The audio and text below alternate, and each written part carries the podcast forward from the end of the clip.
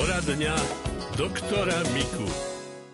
Pozdravujem vás. Nedávno mi diagnostikovali začínajúcu sa dnu. Akú životosprávu by som mal dodržiavať? Mám 40 rokov, nemám nadváhu, ale športovať teraz veľmi nemôžem, lebo som po operácii klba. Ďakujem, Ján.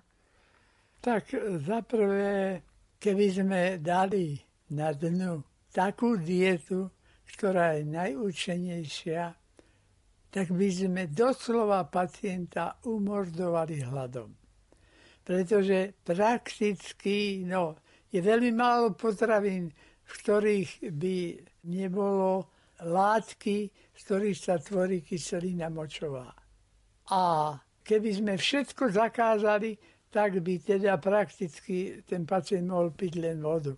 To si nemôžeme dovoliť tak potom vyberáme to, čo je napríklad v každom mese, v každom zvierati, aj v nás nakoniec je kyselina močová v každom svale a v každom kúsku organizmu.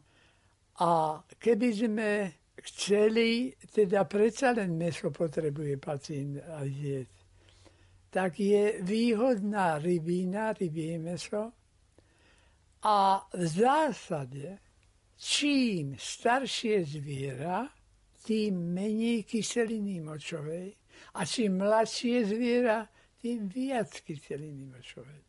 Čiže prakticky potom pacientovi povieme radšej baraninu ako jahňačinu, radšej slepačinu ako kuracinu a tak ďalej.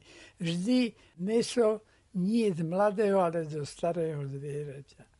No a potom v zásade všetky vnútornosti, a to už bez ohľadu aj staré, aj mladé, majú veľmi veľa kyseliny močovej. Kyselinu močovú má aj každá strukovina. Ale e, nemôžeme si dovoliť zakázať ju, lebo tam sú také látky, ktoré ináč by ste museli doplňať vo všetkých tých tabletkách. Robí mi to potom tak, že tú strukovinu nejeme v takom množstve. Napríklad niekto má rád fazulu a zje ju za dva, dokonca tri taniere. No, tak za mladý som aj ja ju mal tak rád, že som bol v stave plné vrchovaté taniere fazuli. A nie tak, tak že e, kde tam fazulka, ale takej poctivej huce, čo v tom stojí varecha. No ale ak má niekto sklon k tomu, tak tá polievočka alebo prívarok bude len z jedného taniera. Tak len v tomto sa to mení. Ináč pohyb je pravda, že veľmi dobre robí. Ak ten náš pacient má bolestivé koleno, no ale má ruky a rukami cvičiť môže. To sa nedá vyhovoriť.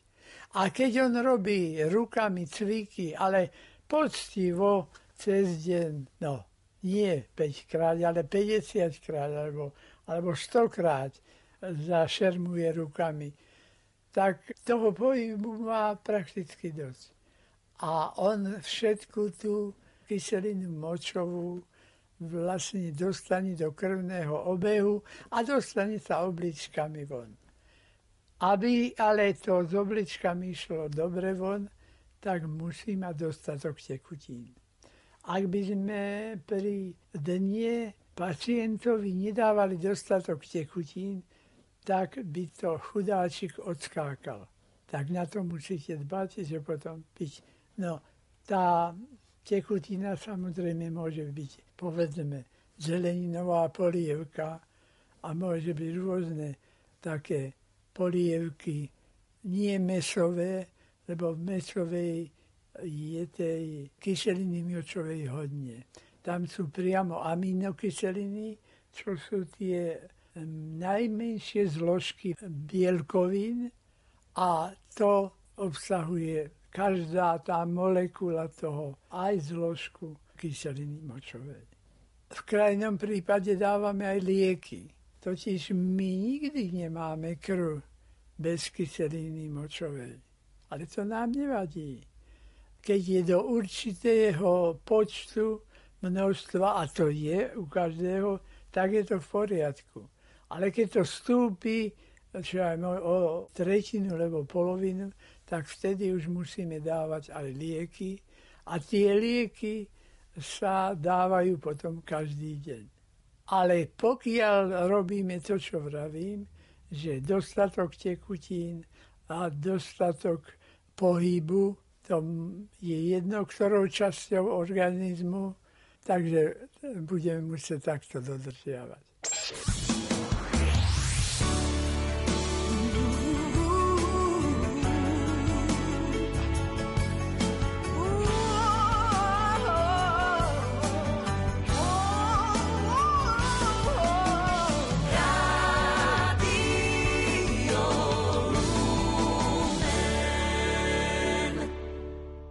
Keby si usmial sa, potom plakal, budem ti radosťou a silou draka, čo nehu neničí, len na ňu čaká. Keby si vschopil sa a potom padol, budem ti oporou, čo nejde nadol a jarnou prechádzkou, voňavým sadom. Všetkým, čím chcem ti byť, buď mi tiež v láske. Stačí, že svetlom nám budú mužky svetojanské. Buďme dôkazom, že dá sa v každom veku naivne detsky prekračovať rieku.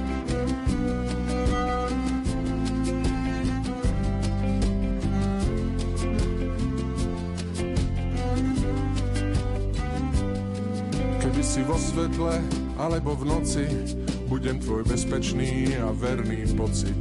Neboj sa strachu, nemá kľúč k moci. Keby si vo voze alebo v koči, budeš mi klenotom pre moje oči. Budeš mi bezpečím, kde vždy rád vkročím. Všetkým, čím chcem ti byť, buď mi tiež v láske. Stačí, že svetlom nám budú mužky svetojánske. Buďme dôkazom, že dá sa v každom veku naivne detsky prekračovať rieku.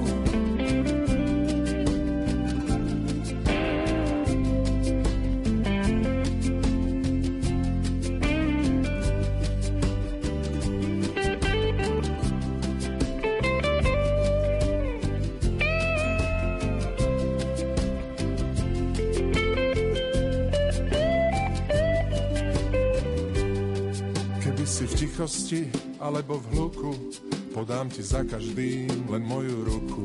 Všetkým, čím vieme byť, posypme lúku. Všetkým, čím vieme byť, buďme si v láske. Stačí, že svetlom nám budú mužky svetojánske. Buďme dôkazom, že dá sa v každom veku naivne detsky prekračovať rieku.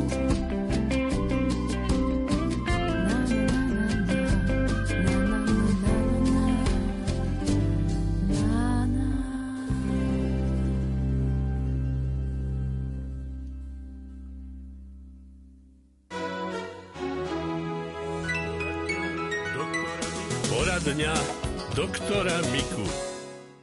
Chcela by som sa opýtať, čo treba jesť, ak mám málo vápnika. Mala by som brať aj nejaké výživové doplnky? Na poslednom mieste. Na prvom mieste, viete čo? Obyčajné mlieko.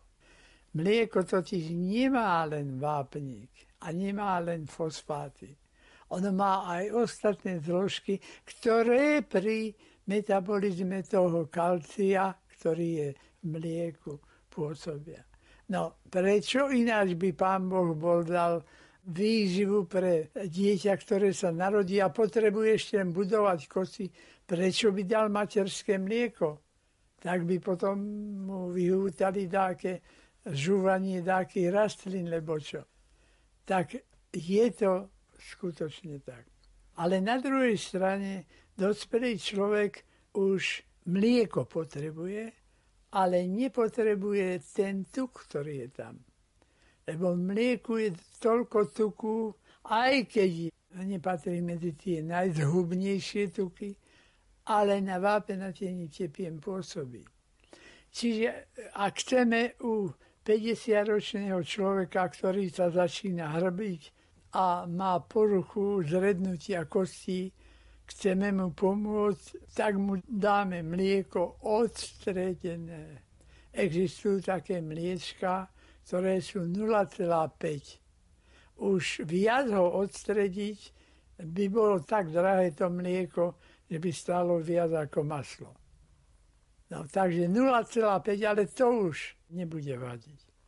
A to potom máme tam pre tých starších ľudí aj to, čo mlieku potrebujeme, ale opakujem, odstredené mlieko. Nie len strednotučné, alebo niečo takého. Ďakujeme. A posledná otázka. Pán doktor, občas sa mi stáva, že mi hučí v ušiach a zatmí sa mi pred očami. O chvíľu to prejde, ale musím stať alebo si sadnúť. Ak by som spravila len krok, spadnem. Môže to súvisieť s kolísavým tlakom? No áno, totiž ale ten tlak kolíše nám u každého nás. Ale keď ten tlak kolíše trošku viac, tak až dojde k takému, že sa nám robí tma v očiach, že proste by sme aj omdleli normálne. No, možno by sme spadli, a keď spadneme, tým sa dostaneme do vodorovnej polohy a preberieme sa. Takže by sme potom neomdleli celkom. Ale tam treba pri vstávaní vždy tak rozumne. Najprv si sadnúť na posteli, povyťahovať sa ako pes na pazderi a pomaličky sa zdvihnúť. A aj tak niekto, keď by za tým, hoci to takto spraví, mal zrazu tmu v očiach, tak okamžite k zemi, čupnúci, chytiť sa dlaňami zem. Darmo by sa chytil niečo, tak by povedzme nosom zodrel celú stenu, ale rukami by sa neudržal, pretože pri omdletí ochabnú aj svaly rúk, celý organizmus. Toto je aj jediné, čo tlak cítime, keď klesne, ale ináč je tlak nemý.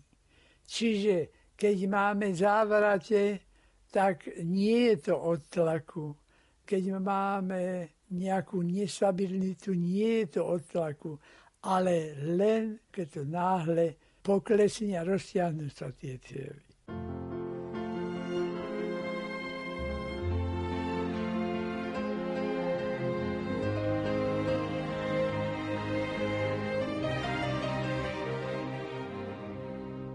Človek dokáže veriť v ľudský hlas, ktorý jednostaj znie už dlhý čas.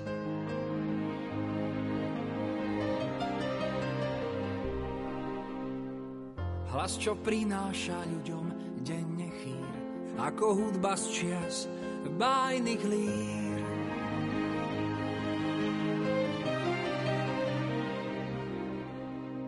Chýri, čo vravia mi, či svet svetom je, či ľudstvo na svete má ešte svedomie, že sú hodnoty, ktoré chrániť mám. Už takmer storočie nikto nie je sám.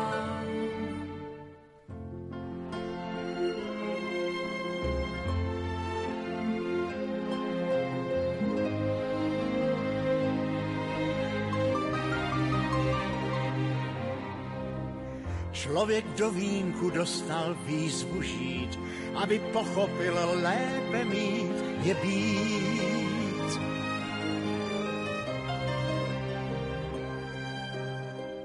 A tak zápasím se sebou sám, už vím, kdo jsem, jsem co poslouchám.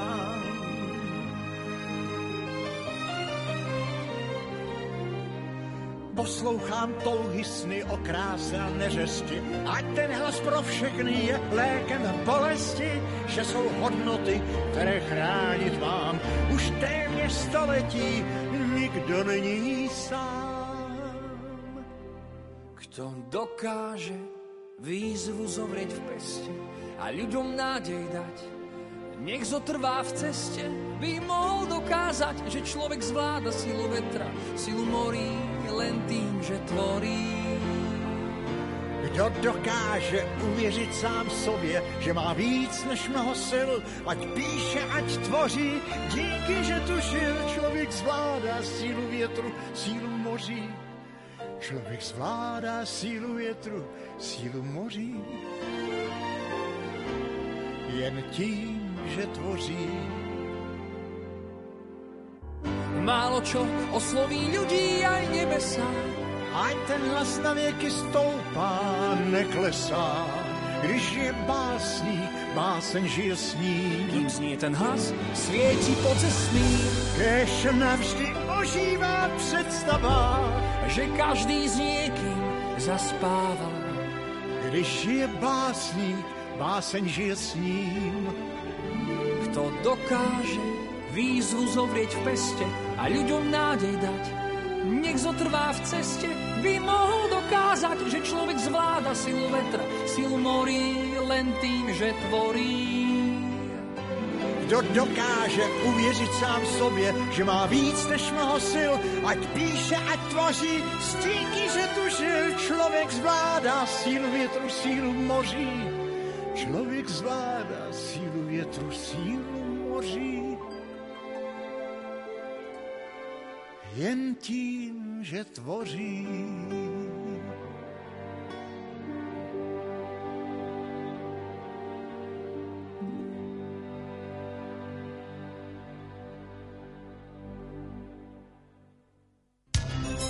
zo zdravotníctva. Vždy v októbri prebieha celosvetová kampaň na zvýšenie povedomia o rakovine prsníka. Na Slovensku ide o najčastejšie zhubné nádorové ochorenie u žien. Každý rok u nás pribudne až 3700 nových prípadov. K tzv. rúžovému októbru sa hlási aj Mama Centrum Svetej Agáty v Banskej Bystrici. Ako špecializovaná nemocnica sa komplexne zaoberá diagnostikou a liečbou nádorových a iných ochorení prsníka. O význame prevencie v tejto oblasti sa s riaditeľkou Mama Centra aj s primárkou rádiodiagnostického oddelenia rozprávala Lucia Pálešová. Celkovo je na Slovensku približne 32 tisíc pacientiek s touto diagnózou a pribúdajú stále mladšie ročníky. Za posledných 20 rokov sa počet vo vekovej skupine 25 až 45 rokov zvýšil až o tretinu.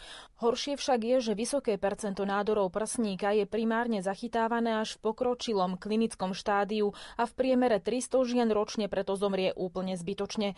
Podľa riaditeľky Mama Centra Márie Hronskej aj preto sa zapájajú do aktivít Rúžového oktobra. My podporujeme osvetu v staraní sa o prsia a preto celý mesiac venujeme tejto téme a nazývame ho kvôli tomu rúžový október. My sme sa snažili to povedať z toho edukačného pohľadu, aby vôbec bolo to povedomie žien. Samozrejme, že každá žena sa stará hlavne o svoje deti, o svoju rodinu, o svojho manžela, aby myslela aj na seba. Takže hneď od začiatku októbra sme začali vyvíjať aktivity, že sme boli prednášať mladých mladým študentkám v škole na gymnáziu, že takáto prevencia je potrebná. Takisto sme boli v obchodnom centre v Banskej Bystrici. Chceli sme do toho zapojiť aj mesto, aj rôzne organizácie, aby takisto upozornili na túto potrebu. Mali sme spoluprácu s folklórnym súborom Mladosť, ktorý sa prihlásil takisto k rúžovému októbru. Majsterku sveta vo fitness, ktorá sama upozorňuje svoju maminku na to. Sú to rôzne aktivity, chystáme sa na pochod,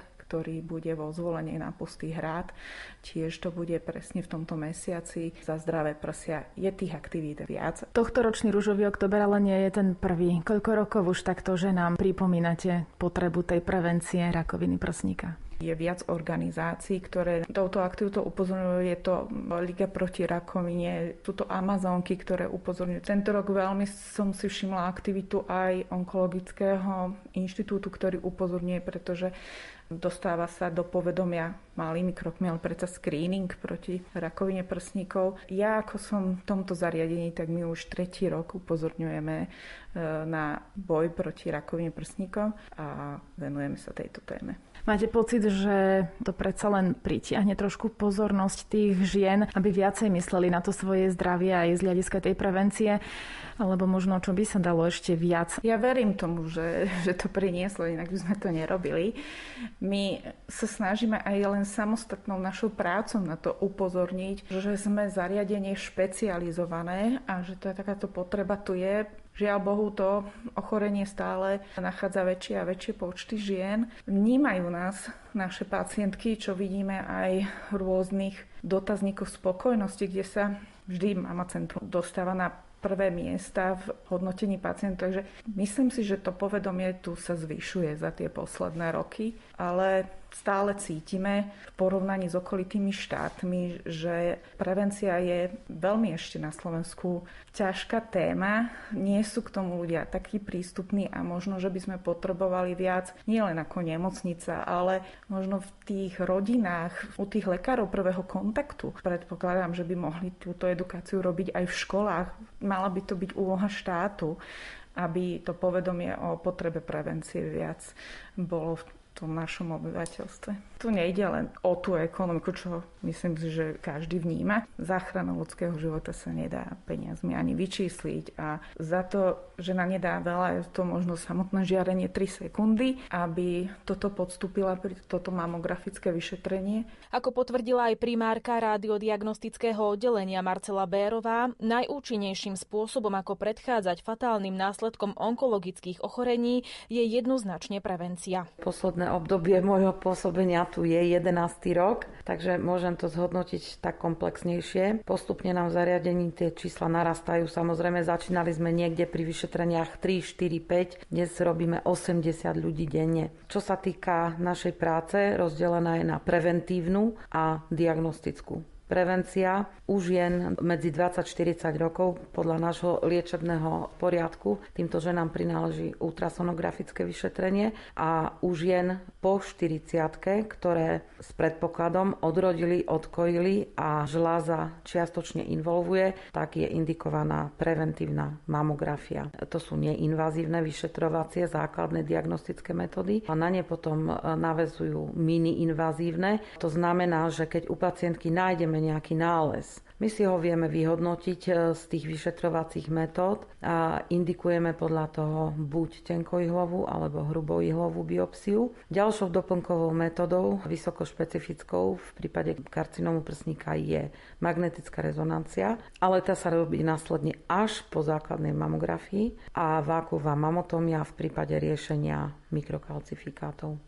Práve rakovina prsníka je ochorenie, ktoré sa dá veľmi ľahko zachytiť už v prvotných štádiách a úplne vyliečiť. Príkladom toho, že včasná prevencia môže skutočne zachrániť život, je aj jedna z pacientiek Mama Centra, ktorá je zároveň zdravotnou sestrou na onkologickom oddelení. Je to veľmi náročné vzhľadom k tomu, že s onkologickými pacientami pracujem od roku 1989. Z toho na onkológii 30 rokov bolo to pre mňa veľmi ťažké. Ale vďaka lekárom, svojej rodine, priateľom sa to dalo zvládnuť. Je to ťažké pre mňa hlavne po tej psychickej stránke, pretože na tej onkologickej ambulancii aj oddelení človek vidí aj to dobré, aj to zlé ale ako som povedala, vďaka tej podpore kolegyňam a všetkým dookola dá sa to zvládnuť. Je to veľmi náročné, sú tam nežiaduce účinky, zmení vám to život, zmení vám to hodnoty života, vykryštalizujú sa vzťahy v okolí a ostanú pri vás len tí správni ľudia.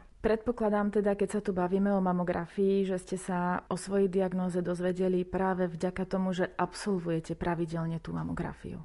Áno, ja pravidelne chodím na preventívne mamografické vyšetrenia a túto správu som sa dozvedela vďaka, poviem vďaka, mamografickému vyšetreniu, pretože ja sama som nemala žiadne problémy, nehmatala som si žiadnu hrčku, nemala som proste nič. Pamätám si to ako dnes, Lekár pri vyšetrení povedal, mamografia je ukážková, môžete ísť. Potom zrazu, už keď som držala kľúčku na dverách, ma vrátili späť a povedali, poďte naspäť, toto tu pred dvomi rokmi nebolo. A už som vedela, že sa niečo deje. Keď som sa opýtala, či je to zlé, len sme sa na seba pozreli a už som len čakala, kedy sa dozviem konečný verdikt a žiaľ potvrdil sa nádorové ochorenie, ale na druhú stranu vďaka vyšetreniu to bolo vo včasnom štádiu. Momentálne podstupujem chemoterapiu, čaká ma posledný cyklus a potom budem podstupovať následnú onkologickú liečbu, radioterapiu a hormonoterapiu. Pani primárka, dá sa to tak povedať, že napríklad aj tejto pacientke tá mamografia zachránila život?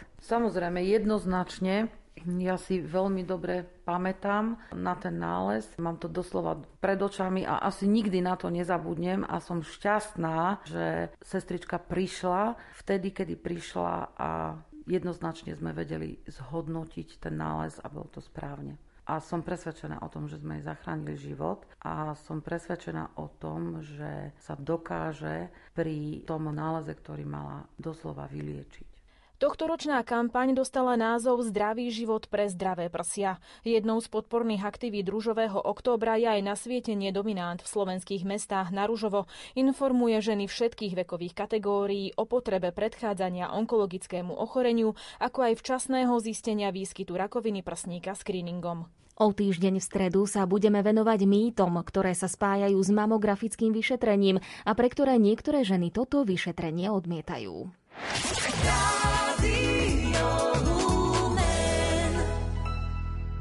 Svět se mnou házel sem a tam, štěcem z vráze klíčel moji tvář.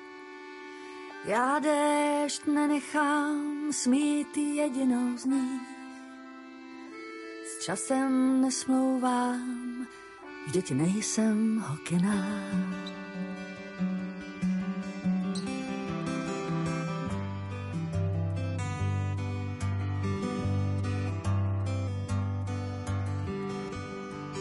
Kolik lásek v duši zní. A kolik šrámů po nich mám. Vítr mi nezhojí ani jediný z nich. S každou tou jizvou teď o kus.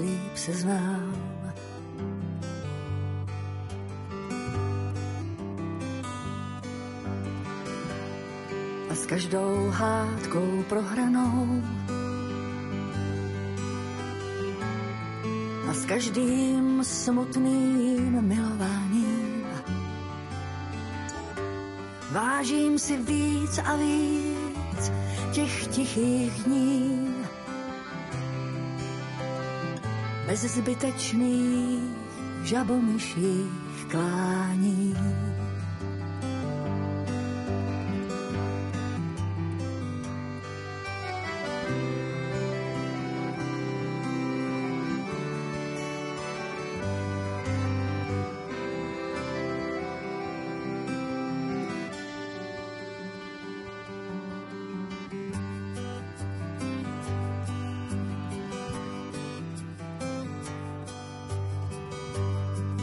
Čarokrásnou krajinou.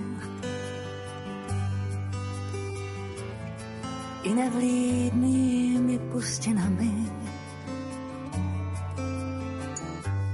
Netrápím se dávno tím, kudy kroky mé jdou. Když kus té pouti půjdu ještě s vámi.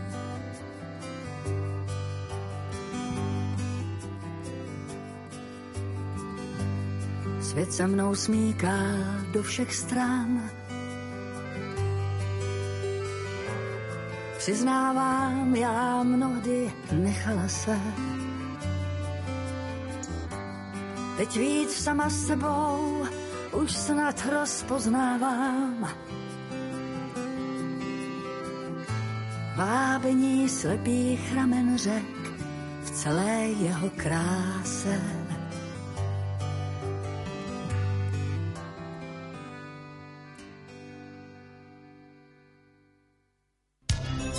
Zo zdravotníctva. Nemocnica Cinre v Bratislave je vysoko špecializované pracovisko so zameraním na akútnu zdravotnú starostlivosť najsmrteľnejších ochorení u nás. Špecializuje sa na najmodernejšiu mini-invazívnu intervenčnú liečbu kardiovaskulárnych a neurovaskulárnych ochorení. Takisto je Medzinárodným školiacim centrom excelentnosti pre viaceré nové a mini-invazívne liečebné postupy vo všetkých troch programoch neurokardio a angio. Ako povedal primár z oddelenia kardiológie a akútnej kardiológie David Liška spolupracovníkovi Rádia Lumen Martinovi Petrášovi ročne v tejto nemocnici ošetria okolo 2500 pacientov. V akom stave ku vám chodia pacienti, v akom sú odosielaní? V dobrom alebo v horšom? Aké máte skúsenosti? Chodia takí aj takí, a keďže ťažisko našej práce je akutná medicína a hlavne akutné infarkty myokardu, ten infarkt je život ohrozujúci stav. Čiže pacient s infarktom myokardu je najbližších 48 hodín v bezprostrednom ohrození života. Čiže a toto sú hlavne naši pacienti, čiže tí sú vo vážnom stave.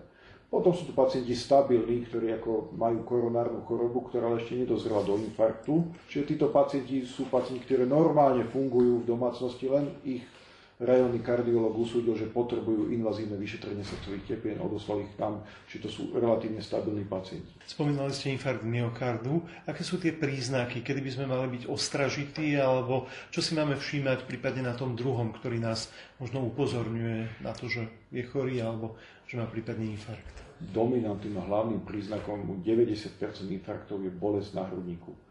Je to typická infarktová bolesť, hovorí sa aj o kravatovej bolesti, lebo jej lokalizácia kopíruje priebeh kravaty u pánov.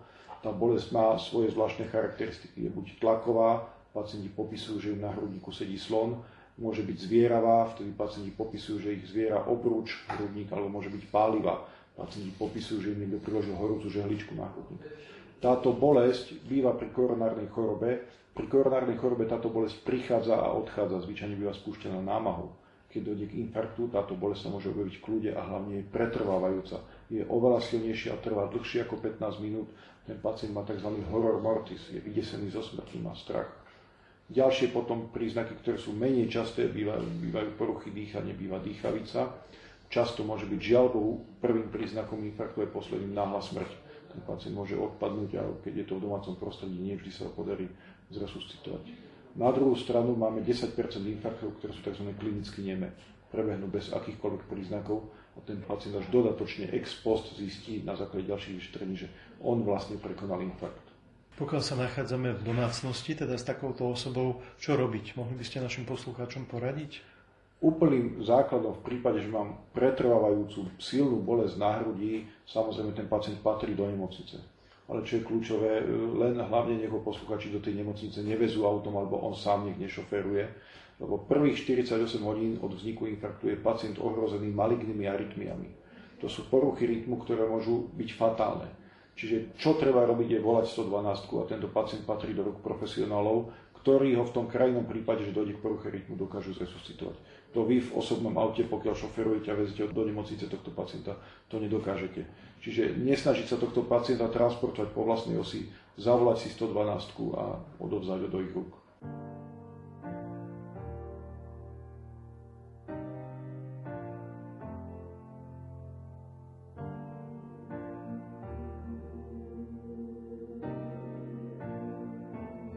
Je to ako keď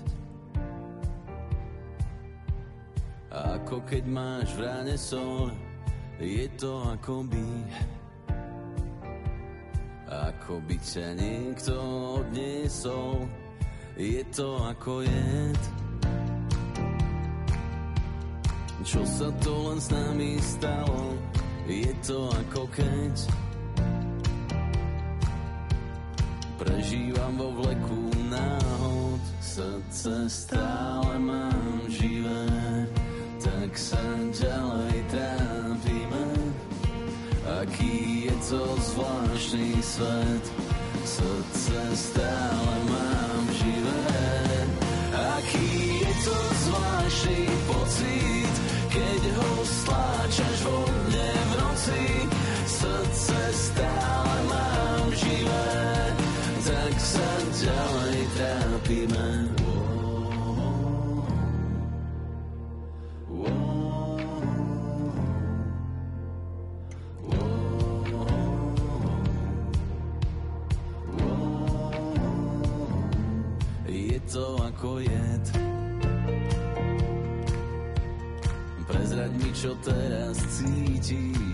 To ako keď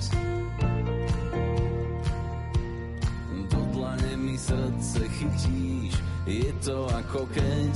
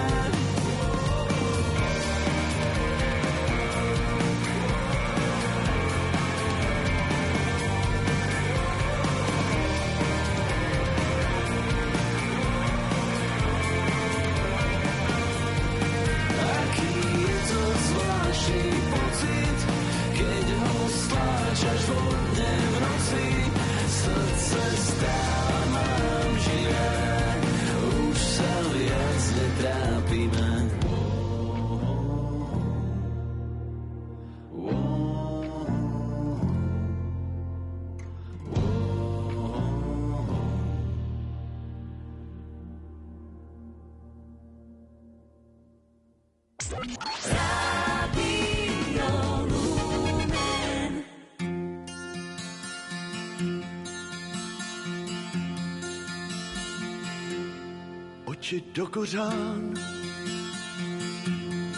a v těch očích tání vešla z do mých brán. Já tě pozval dál, jenže od těch chvil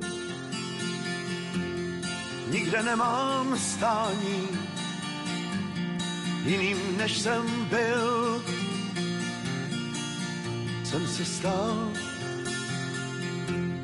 vyznat bych se měl, jsem však bez vyznání, vyznat bych se měl, však můj rozum žel, srojem včel, odletěl, vím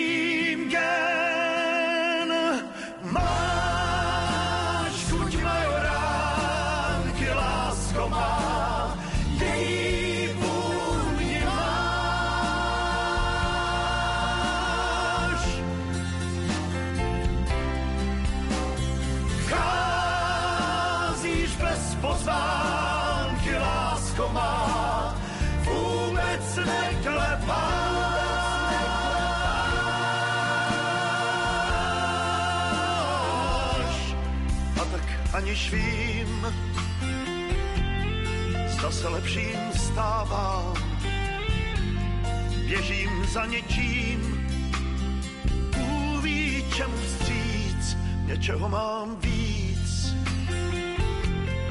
něco oplakávám, nevím, jak to říct.